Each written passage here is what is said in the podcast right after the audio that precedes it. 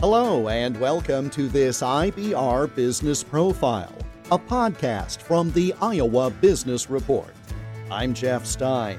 In the thirty-sixth edition of our program, which aired during Labor Day weekend twenty twenty, we introduced you to Jenny Steffensmeyer, C E O of Steffensmeyer Welding and Manufacturing of Pilot Grove in Lee County. From machining to welding, custom metal fabrication to engineering, the company offers a wide variety of services, and one hundred percent of the company's current energy needs comes from solar power, the first facility of its kind in Iowa. But as I found out when we connected via Zoom on September first, there's a very human and very personal story behind this business. Steffensmeyer Welding and Manufacturing, Incorporated. We're located in Pilot Grove, Iowa. We're um, down here in the southeast corner of the state. We're in our thirty-eighth year of business, and it was actually founded by my late husband in nineteen eighty-two. He was an individual who knew he was not going to go to college, and so he started working on the farm and then landed in a fabrication job shop. They needed more space, so they moved to the location that we are currently at. The story he told me, he was working for this guy, and one day he said, well, then it's all yours. So, and, and actually, it's been maybe a year ago that I ran into, I think it was three of his boys. Butch is uh, deceased, and I ran into them, and they confirmed that story. But that's kind of essentially how it went. Ben hired a couple brothers, some buddies, um, initially started out small like that, and then kept buying equipment so he could do more with metal, I guess. And the business has really transitioned and evolved from those early, a lot of farm repair to business to business and expanding um, really outside of Lee County, Iowa. We shipped an order to Florida last week. So things have changed quite a bit around here. How involved were you in the business over the course of time? We have five children, so those little people kept me quite busy for, for a long time. Ben would ask me over the years, do you, would you want to come in and help Carla, our loan secretary? Carla was a staple of the business. She was here for almost twenty years. And I would say yes, and then I would turn up pregnant again. But that last time, after number five, we decided that was it. And so there was no more Jenny going away. And they built me a desk, literally. Carla taught me the ropes, and thank goodness, because, you know, unfortunately, Ben fell ill to a rare brain dementia. It's called frontal temporal dementia, and it was quite a lengthy illness, probably, you know, looking back in hindsight, seven, eight years of insidious decline for Ben. And he was um, he was everything here at this business, in, in my humble opinion. He was sales, he was operations, he was, I remember one time, and we lived above the business. There's an apartment above, it's now all um, our conference room and offices, but my office was one of the kids' bedrooms, actually. But I remember somebody introducing Ben to, I believe it was a salesman, another employee, and Ben was racing through the office, and they, they stopped him and said, well, this is Ben, he's the owner. And the look on that guy's face, because Ben was hands just black and clothes and face. I mean, Ben was in the thick of what he did here. He absolutely loved it.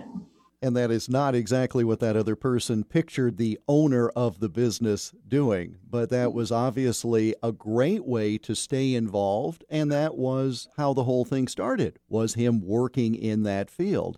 Obviously, it was devastating for the business and for the family for him to fall ill in this way. It would have been very easy to say, we'll take care of Ben and his health. We'll sell the business to someone else. But yet through it all, you kept the business running and now have taken it in different directions that weren't even conceivable back then. As I look around at the equipment that's here, I inherited this. Ben was looking beyond ag repair. he he had to be. The investments that he made in the equipment were done. And so I feel like I started to make investments in people. And we've had so much change over these past few years. And then, of course, everybody is dealing with the, the changes that we've had so far in twenty twenty. Ben always said, it's the people. And he's he's absolutely right. It's been pretty tough. The two brothers that were here for many, many years are no longer here. And I've lost some other employees for various reasons. But at the end of the day, it truly is the employees that, that make any company what it is. I, I just firmly believe that. You were involved with the business, but he was working, as you earlier described, getting his hands quite dirty because that's what he loved to do and kept a good hand on the business that way. So here you are with a different, I presume, management style. We all have different styles. You have a different orientation. That takes a while to get the people that work for you on board with a new person in charge, and that would be the case regardless of who the new person is. What were some of the challenges that you had to overcome in order to keep the business not only stable, but then growing and thriving beyond that? There have been many, many decisions that I've made, not just in regards to the business, but, you know, the kids from... wasn't so long ago we had a high school graduation and, you know, you're putting money in cards. Hey, Ben, how much do you think we should put in, in the card? To, hey, Ben, do you think we should buy this uh, million dollar solar field? If I could just have him back for, well, ever, but there would be so many things I would ask him. Because Ben, Ben did Steffensmeyer Welding, essentially. Jenny ran five kids around and did a little part-time ultrasound at the hospital. So it was, for folks that know anything about dementias, unfortunately, so many of us do, we know the difficulties that come with not understanding what is happening to a loved one. And myself and my kids were so close to Ben at home. I mean, we're there with him. And we were seeing things that others perhaps were not seeing yet. Then I think as things got a little more obvious, and, and this was just my perspective at the time, I think there was some denial from others, which is not unique. When you talk to other folks going through something like this, it's actually quite common. It's hard when you're the caregiver, and, you know, hindsight twenty twenty, I know when I was in the thick of it, it felt like I was not always supported. Um, You know, there was judging going on. It was tough. So moving beyond all of those those tough years and doing life without Ben, kids without Ben, and a business that I knew a little bit about, but I'm I am not an entrepreneur. I did not start this thing intentionally. I inherited it. Come to find out, I actually thoroughly enjoy it after getting through a few tough years. I really am quite passionate about and actually feel some responsibility, not to carry on Ben's legacy, but I enjoy the fact that, you know, we mentioned Ben's hands and his enthusiasm and love for the trade. He loved people. He loved his employees. He loved his customers and his vendors, as I do too. I don't have the trade skill that he had, but in this role, I have the opportunity to provide a pretty wonderful place to work for those who want to pursue the trades that are housed here. It's kind of exciting. I, I enjoy um, economic development. I love our community. Ben and I bo- both grew up here in Southeast Iowa. There's lots of work to be done, and I'm, I'm just happy to be a part of it. For someone in your business now, what are some of the challenges that you face?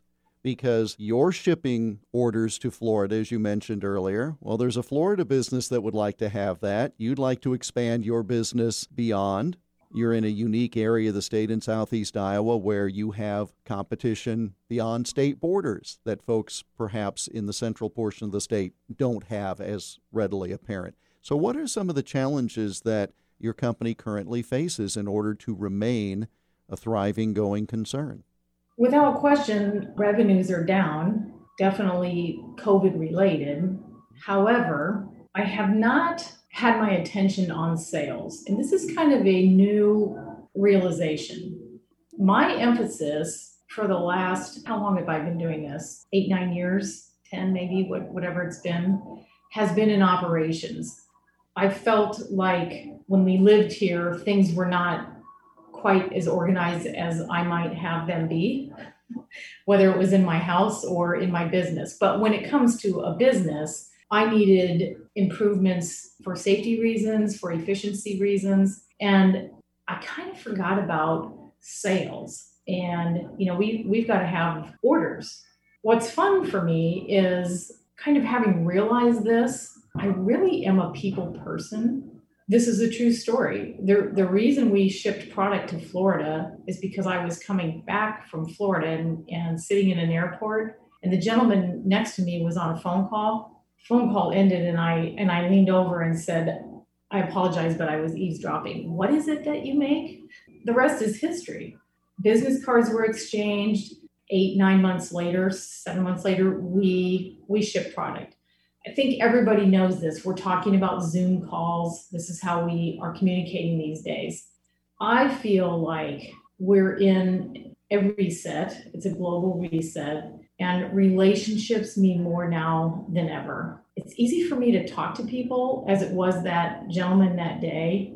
So I'm looking forward to kind of this next phase. I'm going to call it just my own personal journey here at Steffensmeyer Welding. Because although I, I do like operations because I feel like I have the ability to point something out, find opportunity for improvement, and kind of make some changes.